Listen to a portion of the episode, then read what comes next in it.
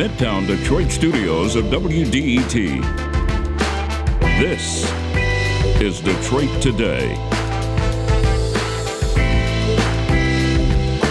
At the start of his administration, President Biden released the Build Back Better framework, an ambitious plan to create jobs and protect the environment.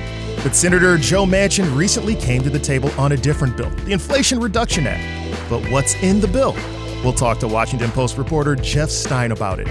Plus, a recent Michigan court decision could have a major impact on the minimum wage in this state. We'll discuss that, plus the primary results, with Craig Mauger of the Detroit News. That's coming up on Detroit Today, but first, the news from NPR.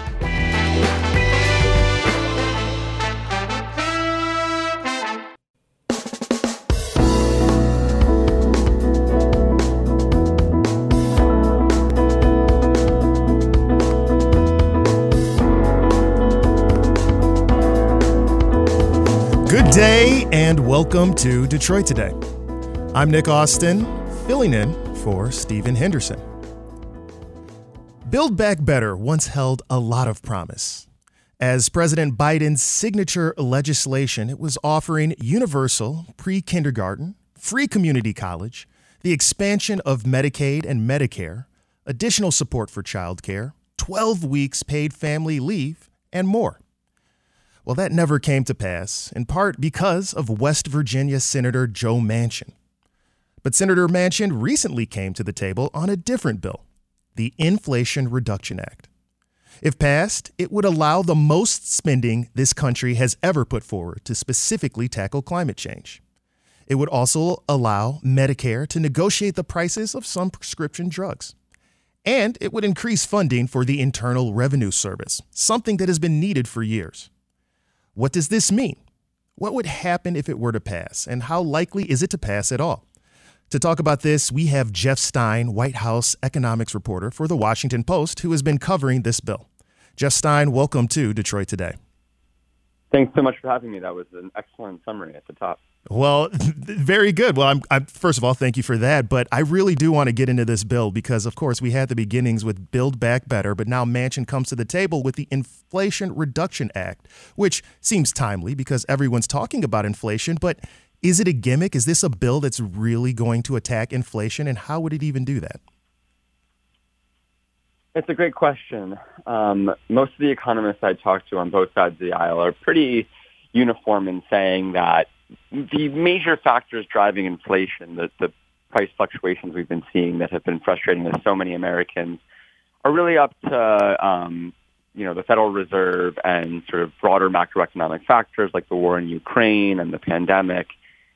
Especially in the short term, it's very unlikely that this bill is going to materially reduce, you know, change the short-term trajectory of inflation. But in the long term in particular, there's real reason to believe that by sort of um, inaugurating an enormous, enormous um, paradigm shift in how we use energy, um, getting us away from the dependence on authoritarian petrostates and the oil and gas that, um, and the oil they produce, not really the gas, the oil they produce, um, and towards renewables and nuclear and um, hydro and all, all these other sources of energy that, that are supported in the bill, that that really could insulate Americans, maybe not from the inflation they're seeing this year, but in five, six, seven years, um, in a really important way that um, that could be quite a big deal. We appreciate having a long term uh, look on something like that if this bill were to pass. And we're going to get into what the likelihood of it passing is. But before we do that, I want to make sure we give you an opportunity to discuss the details of what's in the bill that you think is very significant and that listeners need to know about so that they know a little bit more about the Inflation Reduction Act.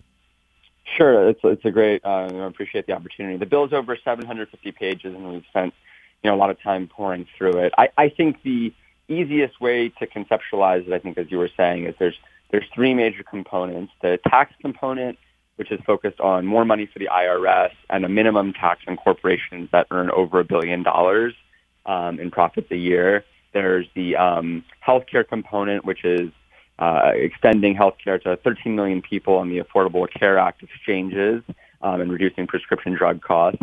And then there's the most important part, I think, is the climate and um, climate and energy part. And I think that's useful to break up into two major buckets. There's one set of um, one part of the climate and energy provisions is focused on sort of production and um, uh, company level incentives. So these are tax credits primarily for renewable energy companies, for utilities, for agricultural producers, for steel manufacturers, for airlines, all to move to greener and hopefully um, more efficient and ultimately less costly sources of energy for, for American consumers. But then the second major part, which is probably what listeners will feel the most um, or, or see the most in their daily lives, is the consumer-facing side of the energy provisions, which are um, rebates for retrofitting um, your home, for putting a solar panel on top of your roof, for um, insulating your your walls, for um, uh, buying an electric vehicle. So a lot of these things designed to get Americans to hopefully both save money and lower their emission footprint and reduce um, America's need for higher uh, levels of energy because um, because we're facing this uh, catastrophe, you know, catastrophic process yeah. of global warming. There's other parts of that, and I'll just note very quickly because I know I've been t- talking for a while. As part of this agreement, um, it gets a little complicated, but Democrats are passing this bill with 50 votes in the Senate, and in exchange to get Manchin's vote for that bill, they've Democratic leadership has agreed to put forward a separate a separate second bill that, under the rules of the Senate procedure they're using to pass this bill cannot be passed. And that pertains to, um, uh, it sounds wonky, but it's really important. It's a set of environmental reforms um, and permitting reforms that basically make it much easier to build um, fossil fuel projects, but also renewable energy projects, dramatically um, reducing the number of bureaucratic hurdles that um, energy producers currently face when they're trying to move a project from inception to completion and get it on online more quickly. I appreciate that you brought up uh, Senator Manchin specifically because, as we did mention, he was one of the big holdouts and often is thought of as the most conservative member of the Democratic Party. That you need to get him on board in order to pass anything with 50 votes, as you mentioned. In fact, Senator was uh, Manchin was once holding back, uh, but now he's spearheaded this Inflation Reduction Act. Here's him defending the bill on Fox News. The bottom line is how in the world can you be raising taxes when all we're saying is the wealthiest uh, corporations in America, 55 of them pay zero to help this great country of ours. Everyone in West Virginia I know, and most people around the country, pay a 21% corporate or greater. So why can't the greatest a billion dollars of, of revenue a year. Are, why can't they pay at least 15% for this great country? Are you? Again, Senator Joe Manchin defending the bill and talking about tax rates. Jeff, why is he sticking his neck out on this one?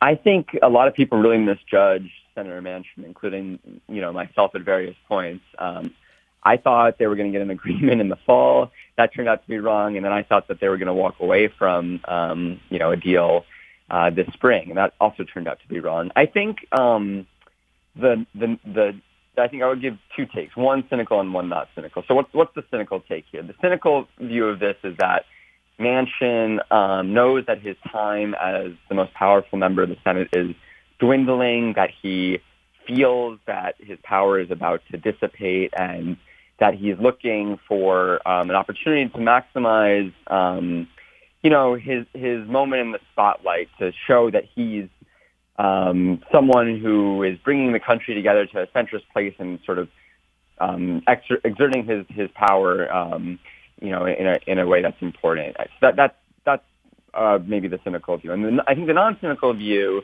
which I don't rule out, is that Manchin has genuine ideological policy commitments and was genuinely uncomfortable with both the amount of spending authorized in the bill in the uh, initial Democratic proposals and sort of felt that one thing he said over and over and over and over again was that he was concerned that the initial versions of the bill put America on a trajectory to move too quickly from um, a carbon-intensive source of um, energy production to a decarbonized energy production. And, and and he said, you know, over and over again that why are we, you know, that there's a risk if we move to EVs and um, renewables that the supply chain to make those possible run through a lot of foreign countries.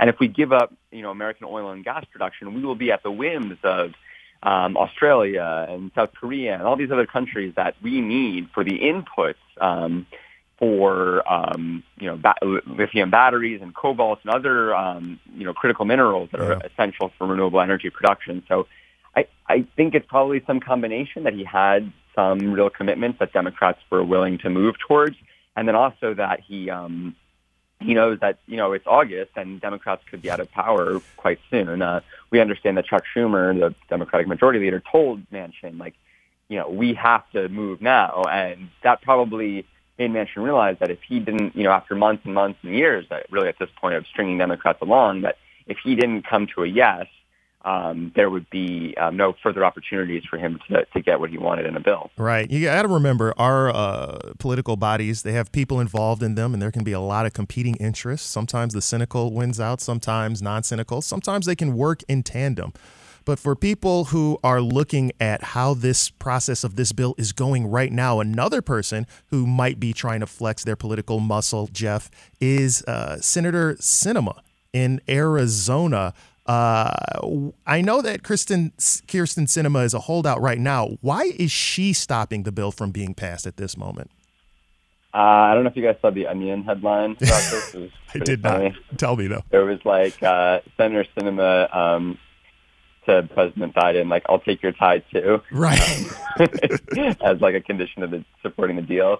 Um, I thought, you know, we, we we reported yesterday that she has a few what to me to be pretty small um. Uh, you know, the the big one appears to be that she wants uh, a somewhat minor tax provision in the bill that has to do with how private equity and real estate firms how long they have to um, hold on to um, their basically like what they get paid out um, from from um, investment deals to qualify for the lower capital gains tax rate um, as opposed to paying ordinary income. So Democrats have been talking for a long time about, and actually President Trump uh, also supported this, closing the carried interest loophole, which basically allows these um, private equity managers to be paid a much lower tax rate than you, you or I would if we were, you know, you know, paying the ordinary income tax rate. Right. Um, she she seems to have concerns about that.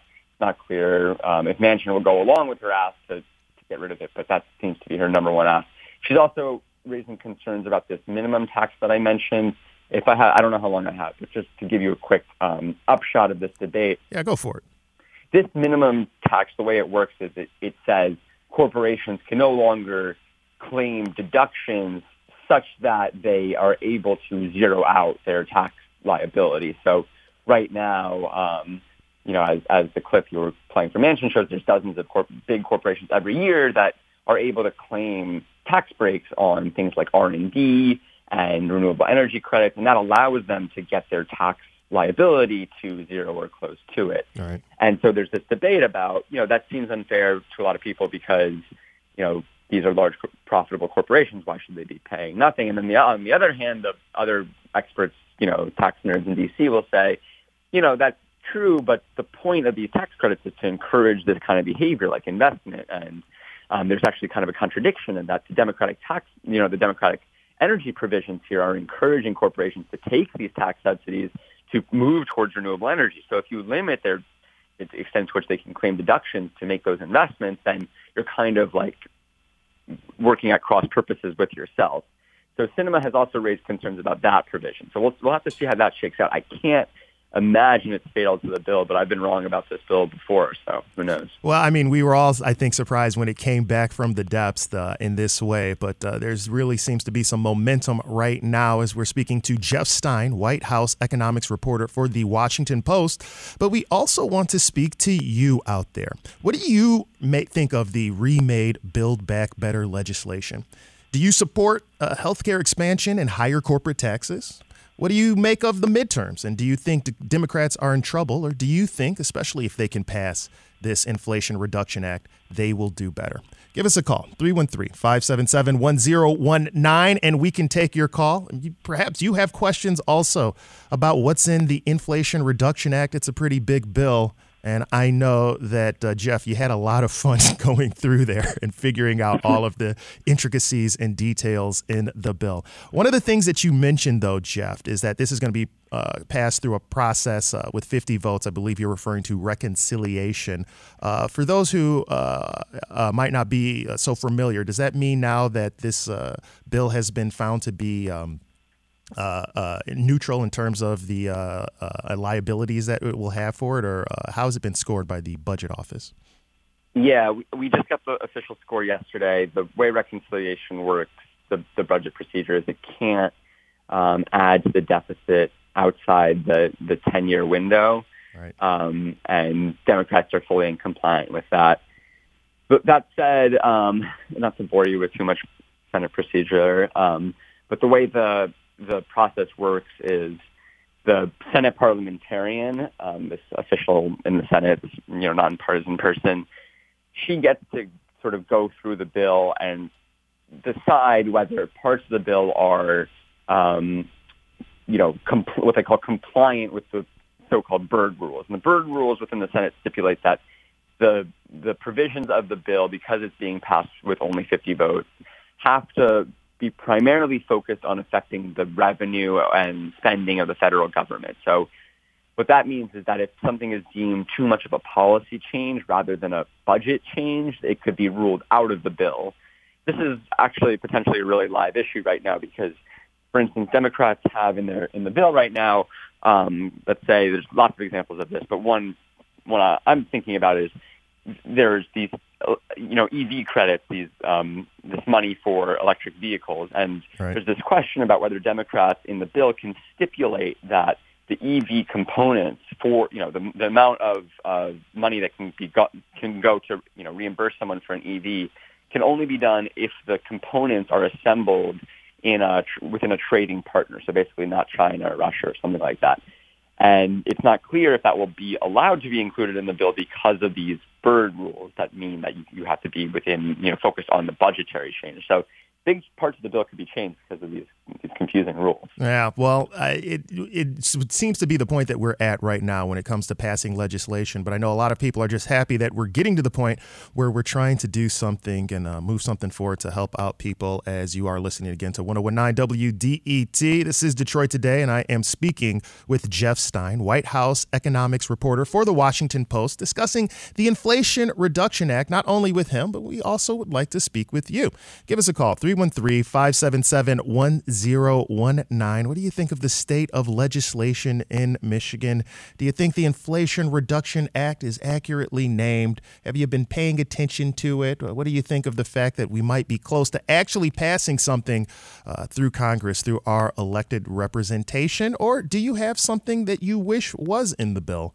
But is not been discussed so far. 313 577 1019, and we can uh, get your thoughts on about that issue as well. Getting back to uh, the bill, though, as uh, I was discussing with you, Jeff, is there anything that's not in the bill that you've been hearing from people there that they're really disappointed got cut out, or you think could have a significant impact uh, that we were looking for, expected in Build Back Better, but got removed? And uh, we might have lost some people, or clo- we're close to losing some people on the progressive side when it came to that getting stripped out. Oh man, do you have half an hour? well, you hit the high point. um, you know, the the bill originally was set to contain the biggest transformation of the American welfare state and um, safety net programs and you know low low and middle income uh, support, um, free community college, a child tax credit to alleviate child poverty, um, money for the enormous housing crisis, um, dental and vision um, care and on Medicare for seniors. So huge, huge numbers of, of really critical provisions completely stripped out. There's not a single welfare state provision, arguably, in the whole bill now. Um, and, you know, Democrats have been talking about doing an FDR, LBJ style um, transformation of, of that part of, of the country, and it, that has been completely buried. So, yes, it's, a, it's, a, it's for many Democrats, a very bitter loss. Yeah, you know, and in fact, when we think about it, I know it's been discussed as if this is somehow the new version of Build Back Better, but is it even appropriate to think of the two bills uh, in tandem? Or are they just so separate that we should really be thinking about it as just a separate thing? This is what we have right now, and Build Back Better, that's for another time, or that was from another time and place? I think they're definitely related. I mean, the the core of the energy, health, and tax provisions, you know, they they were part of the discussion for for Build Back Better. Yeah, there there there there's been an evolution here. It's changed quite dramatically, but um, it's still the same genesis, I think. With this bill starting to uh, uh, come out the gates now, I mean, I know Republicans are really against increases in spending and things of that nature. That's how their positions are. But to the extent that there's 50 votes that could be going for this thing, and I, we've heard again from uh, Joe Manchin and his strong defense of it on Fox News. Do is there any opportunity or thought that you could peel some Republicans off and they might actually get on board with this bill as well? Zero. Okay. I, I would take that to the bank. There is not a single Republican who will even accidentally um, speak somewhat positively of anything bill. They hate it, hate it, hate it, and they hate in particular the tax provisions, um, which of which there are you know two major ones: the increase in funding for the IRS, um, which they say will lead to um, you know tax um, collectors at your door and cracking down on small businesses, and then the um, minimum tax on corporations with over a billion dollars in profit, which they say will have the effect of hurting you know American consumers and workers. Uh, we'll get into a little bit more about the bill and keep continue our conversation with Jeff Stein here on 1019 WDET as this is Detroit Today. But we also want to hear from you as we continue. What are you thinking about this bill? What do you wish was in the bill but got stripped out? Do you have any questions about the Inflation Reduction Act? Give us a call 313 577 1019 as we continue on Detroit Today.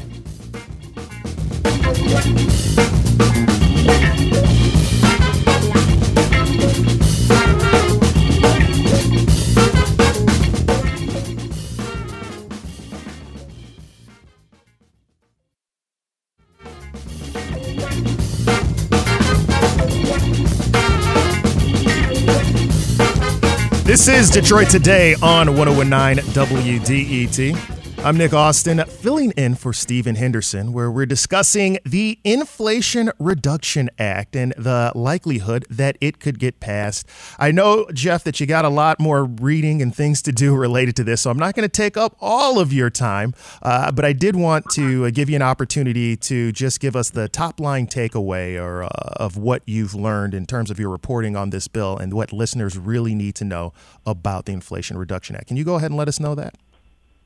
The most important thing to know about the bill? Yeah, most important thing for us all to know about the bill. The bottom line takeaway. I think the bottom line here is that um, we have an absolute um, emergency in this country and in the planet um, with global warming, and the bill may have foregone a lot of initial aspirations to shore up um, the safety net, and that is a bitter bitter pill for many Democrats. But but the hope here is that this bill can inaugurate a new clean energy future, and that without it, that is basically impossible. And that there's there's potential hope among the climate experts and energy experts I speak to that within 10, 15, 20 years, we, as a result of, of other changes, but also, and you know, really this bill in, in a large way, could um, you know create a, a renewable energy independent America that is um, resilient and you know capable of confronting climate change. I think that is is a historic um, deal, whether it whether it works or not. It's, it'll, it's a historic attempt to deal with one of the most pressing problems um, this country has ever faced. All right. Before we let you go, we've got one call uh, from Tim in Detroit. Tim, you are on Detroit today. Go ahead with your point. Hi. Um, so far, since the Reagan administration the one percenters and the Republicans, the only thing that's trickled down so far has been.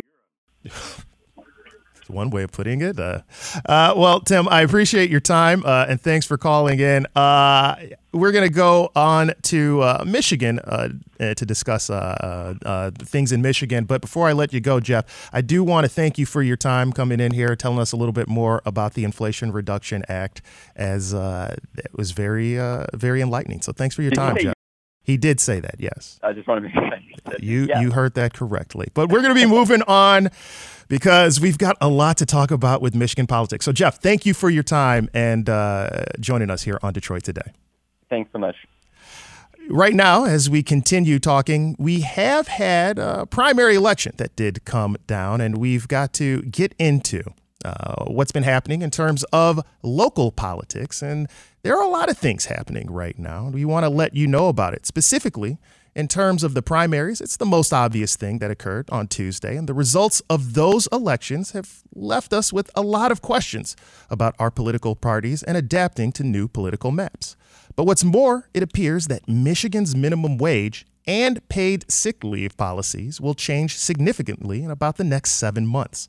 To talk about all of this, we have Craig Mauger here with us. Craig covers state government and politics for the Detroit News. Craig Mauger, welcome to Detroit Today.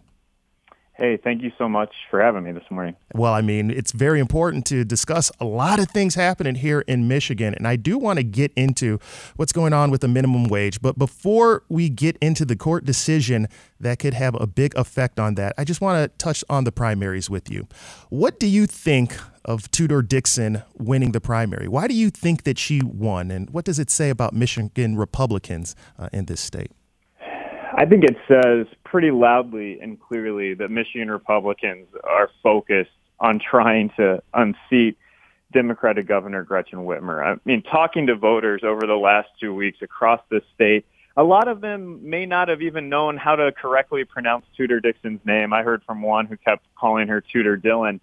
But they believed from what they had been able to collect uh, that she was the best candidate that gave them the best chance to go against Governor Whitmer. I mean, I talked to a bunch of voters at the polls who I said, what brought you out today? And they said, I want to get Governor Whitmer out of office. And, and that's what's driving these Republican primary voters right now. Yeah, and you know, it's kind of interesting because that's kind of the reverse effect of what happened uh, four years ago, right? Uh, when we were uh, looking at uh, who would take on uh, or who we were going to uh, put up in terms of, I should say, two years ago. And when we were looking at who we are going to take on Trump with, a lot of people were thinking yeah. about that with Biden. So a lot of strategic decisions there. But is there anything else that the primary told you outside of that top line race that you were really looking at and found interesting? Yeah, I think I think if you look at the turnout numbers from from Tuesday, more than 2 million people cast ballots in a primary election that did not have a lot of competitive races on it. I think that number is something to watch. It shows the enthusiasm that's out there on both sides right now. Yeah. I think you can expect a huge turnout in November.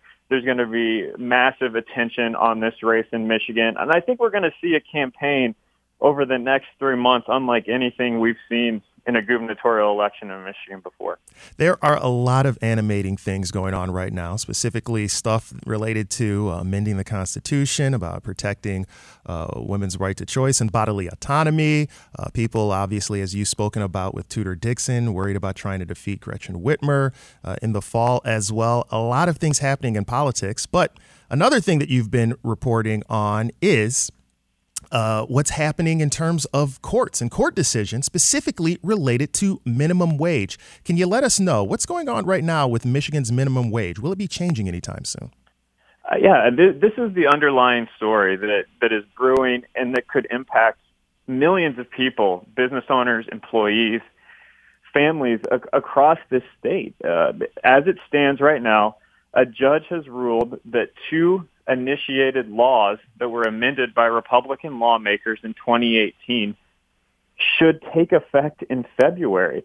And why are these laws significant? Well, they're significant because they could, the key word is could, immediately increase the state's minimum wage, which is currently $9.87 an hour, to $12 an hour. That's a massive jump. And they could also expand paid sick leave requirements for businesses across Michigan, and they could really hike the minimum wage for tipped workers. Currently in the state, if you work at a restaurant and you make tips, your minimum wage is under $4 an hour because of the money you make on top of it from tips. This initiated law that could be revived under these court rulings would jump that up to the standard minimum wage, potentially $12 an hour, if this takes effect.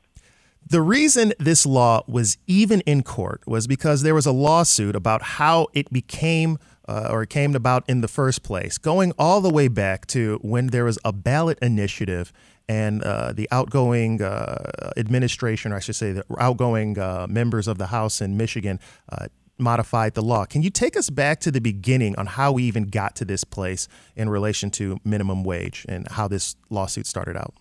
Yeah, what a what a winding road has right. led us here. But uh, yeah, it, it's somewhat like a football game that's coming down to the last two minutes, and both teams have powerful offenses, and one team decides we'll let the other our opponents score a touchdown just to give us enough time at the end of the game to go down and try to get a, a winning touchdown. You know, it's kind of counterintuitive.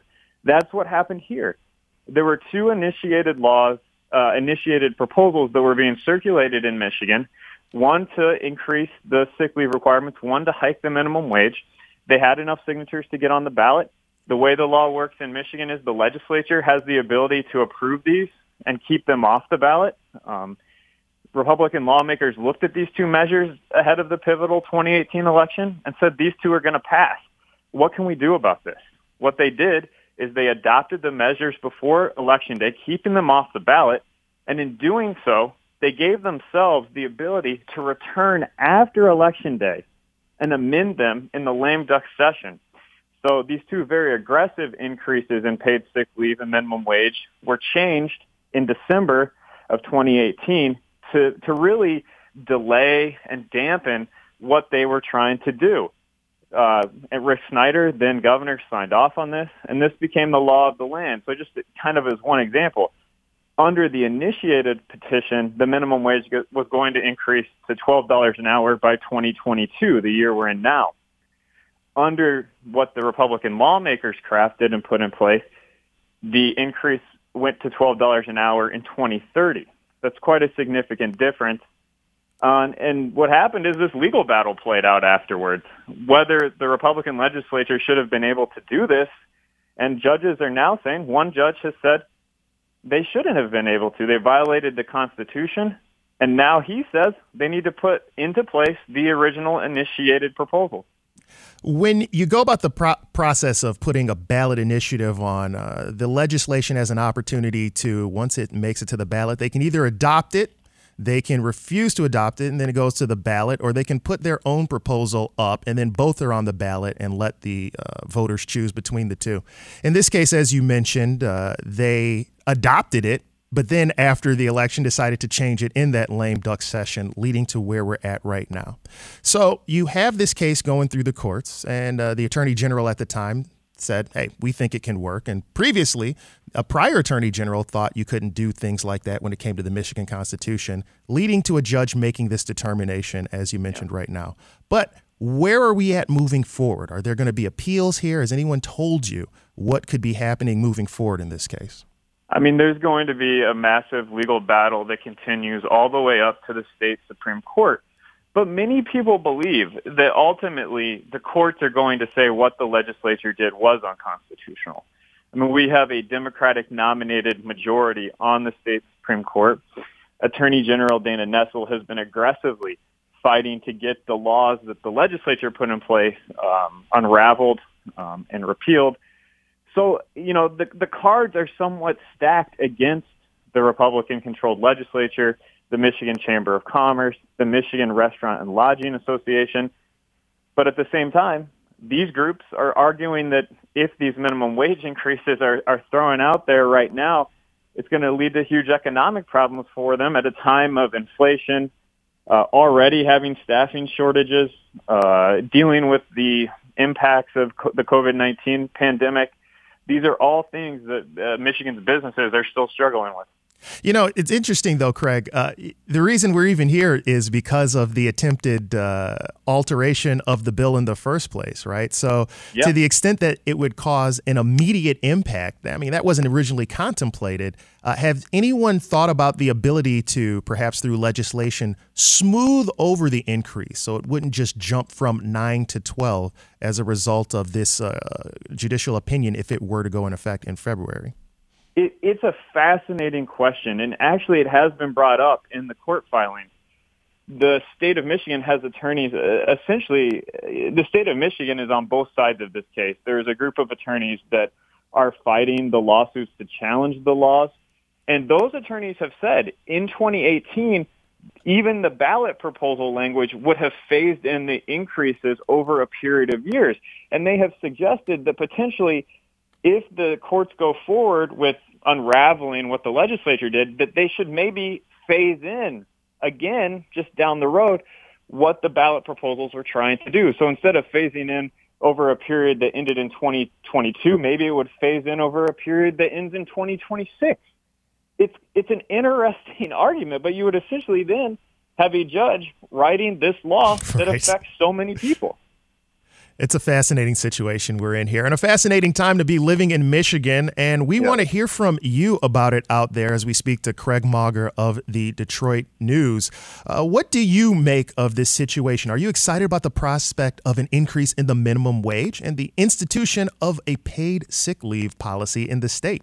Or what do you think the minimum wage should be in the state? What kind of paid leave policies do you think we should have? And how about with politics, where we're at right now? What do you make of Trump's impact on Michigan politics? What are you thinking about the results of the primaries? Give us a call 313 577 1019. 313 577 1019. And when we continue here on Detroit Today, we will hear from you and we will continue speaking with you, Craig, about what's going on in Michigan politics.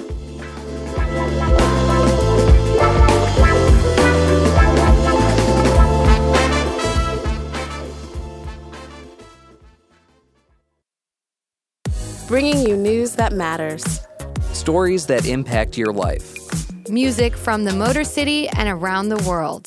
This is 1019 WDET, Detroit's NPR station.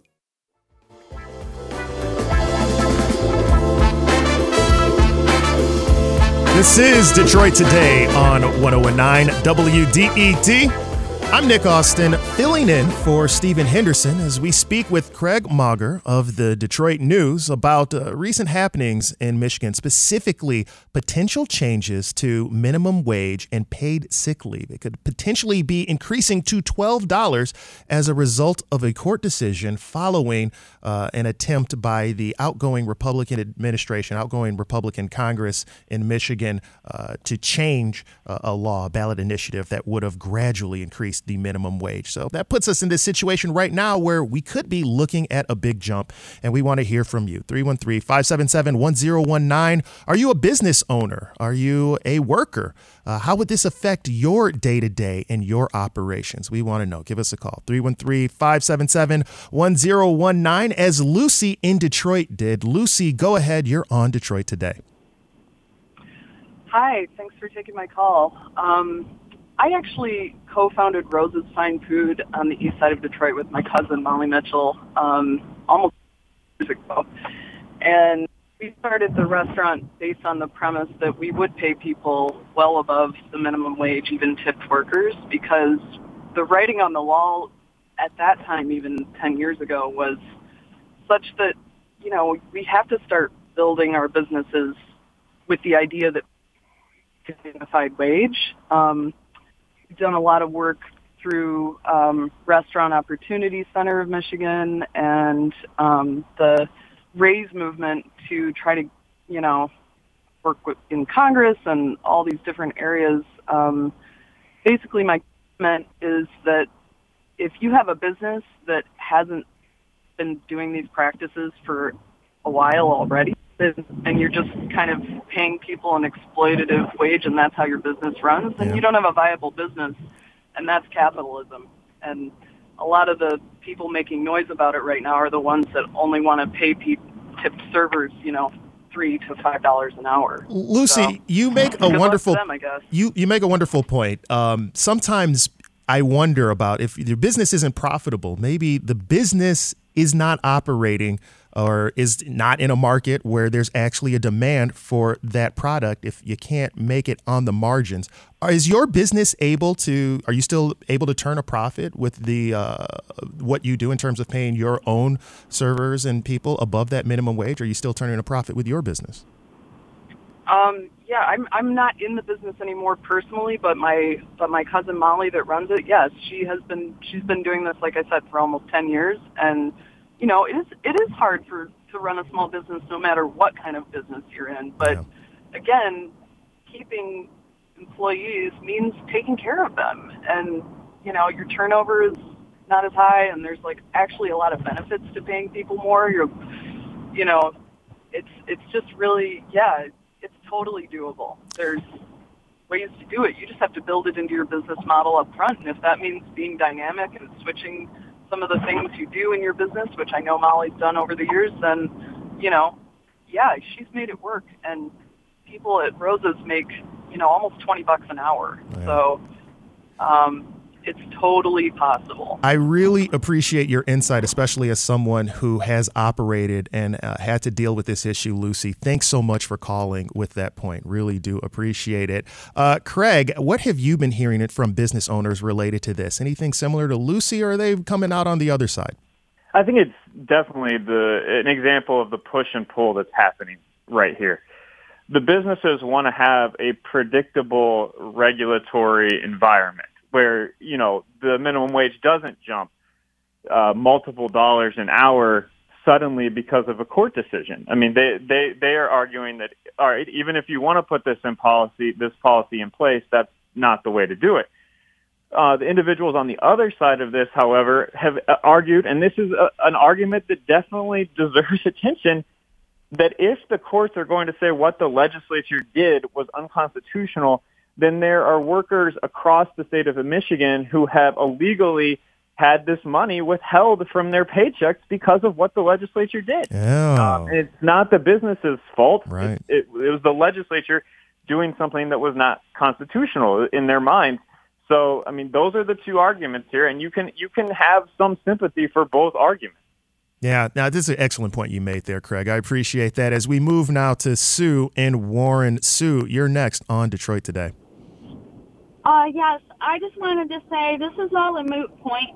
To me, this is just like debating how many angels will dance on the head of a pin because the market now demands $15 an hour, and if you don't pay it, you can't get anyone to work for you. Just look around. I wouldn't work for less than 15 unless you don't have a car and have to walk. Nobody will work for less than $15 an hour, and that is why businesses are not getting people. Yeah, thank you for your point, Sue. And uh, we have been seeing that people have had difficulty finding uh, employment. Go ahead, Craig. I know you had a point on that. Yeah, I mean, I think she makes a, a really uh, interesting point that, that that is part of this is that wages have been kind of going up somewhat naturally because of what is happening with the workforce shortages and how low unemployment is is right now. And you know, I don't I don't have the data on how many people this is going to impact. I, I know when they were looking at the paid sick leave requirements in 2018, they the analysts were saying that that would impact potentially a thousand, I mean, excuse me, a million workers in the state of Michigan who were employed by businesses that had 50 or fewer workers in terms of the change the Republican lawmakers made. Uh, whether all of those million people already had sick leave that was kind of voluntarily offered by their businesses or not, we don't know.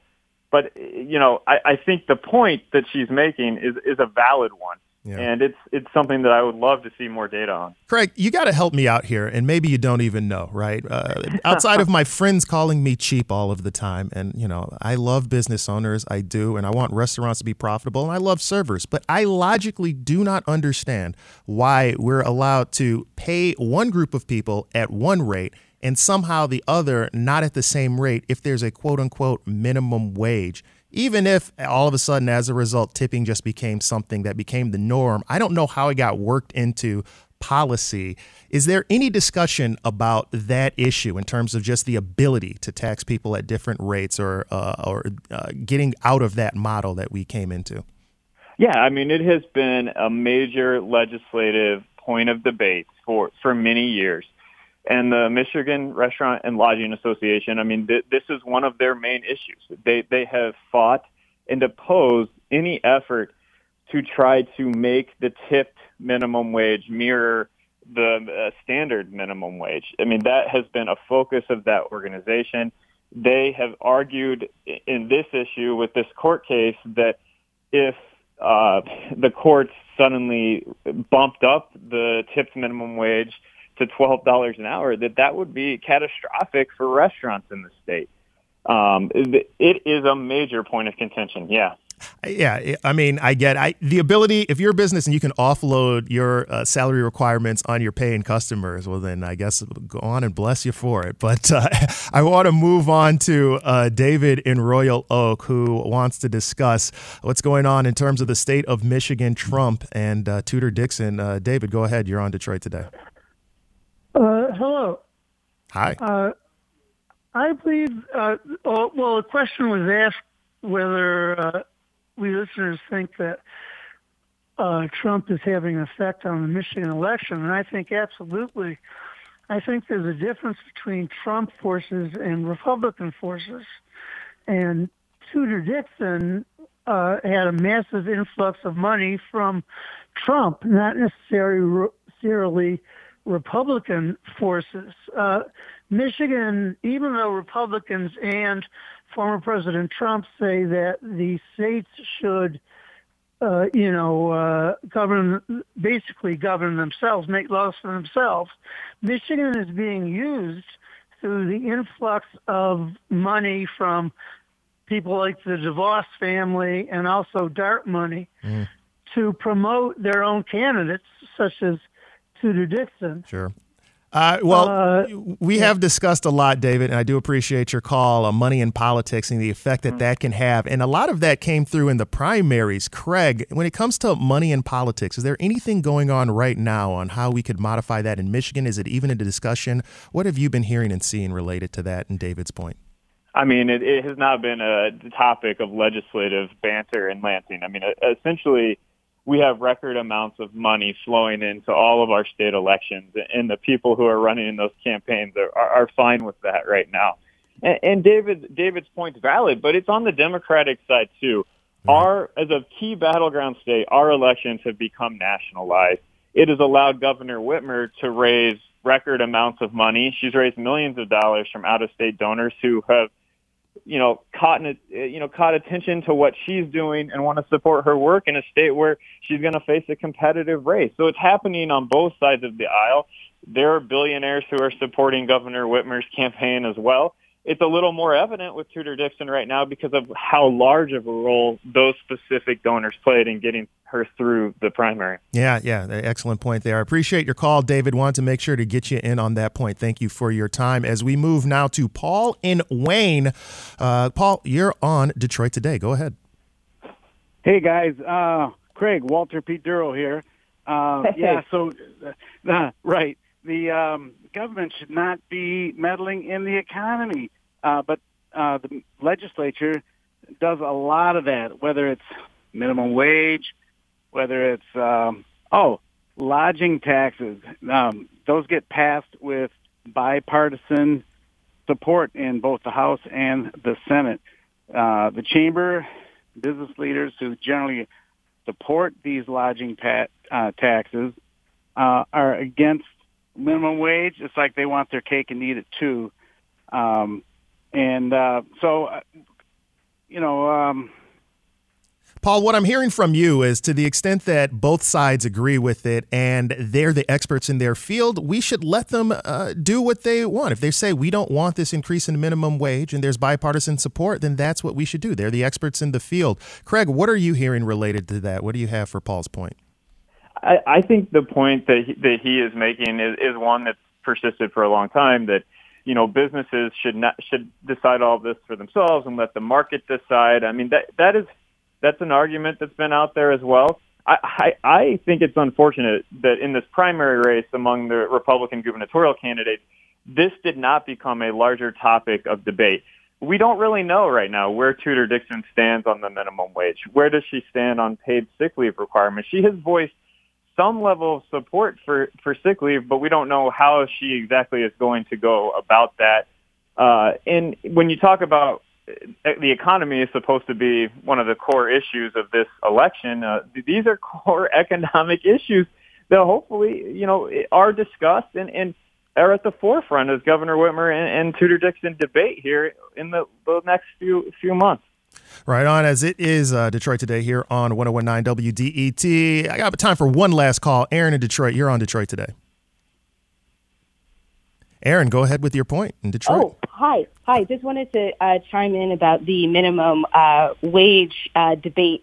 I just like to say that um, I really have no sympathy for businesses who claim that, like, oh, these increases will detri- be detrimental to their businesses and they couldn't possibly do it. Having a business is a privilege, not a right. And if your business requires or relies on the exploitation of your workers, then you shouldn't have a business you don't have a viable business or a profitable one if it requires that you exploit your workers. To me, it's um, basically an elevated yeah. form of slavery. So I have no sympathy for that. Twelve dollars, nine dollars is like wages we should have had in the '90s. It's 2022. Hey, Aaron, I, I appreciate your point. We're coming up on the end. I just want to give Craig 30 seconds to uh, respond. Go ahead, Craig. Yeah, I mean the argument it has has resonates with lots of people in Michigan, and it's probably one of the reasons why the legislature decided not to let this go to the ballot in 2018. Yeah. Well, thank you so much for your time, Craig and Aaron in Detroit. Thank you again for calling as this is Detroit Today on 1019 WDET, Detroit's NPR station, your connection to news, music, and conversation. The show is produced by Sam Corey, and our technical director and engineer is Matthew Trevethan. Detroit Today's music is created by Sam Beaubien and Will Sessions. Tune in tomorrow when we'll talk to Zain Asher about her memoir and how we find passion and success despite tragedy. That's our time here on Detroit Today. We'll see you again tomorrow. Thanks so much for tuning in.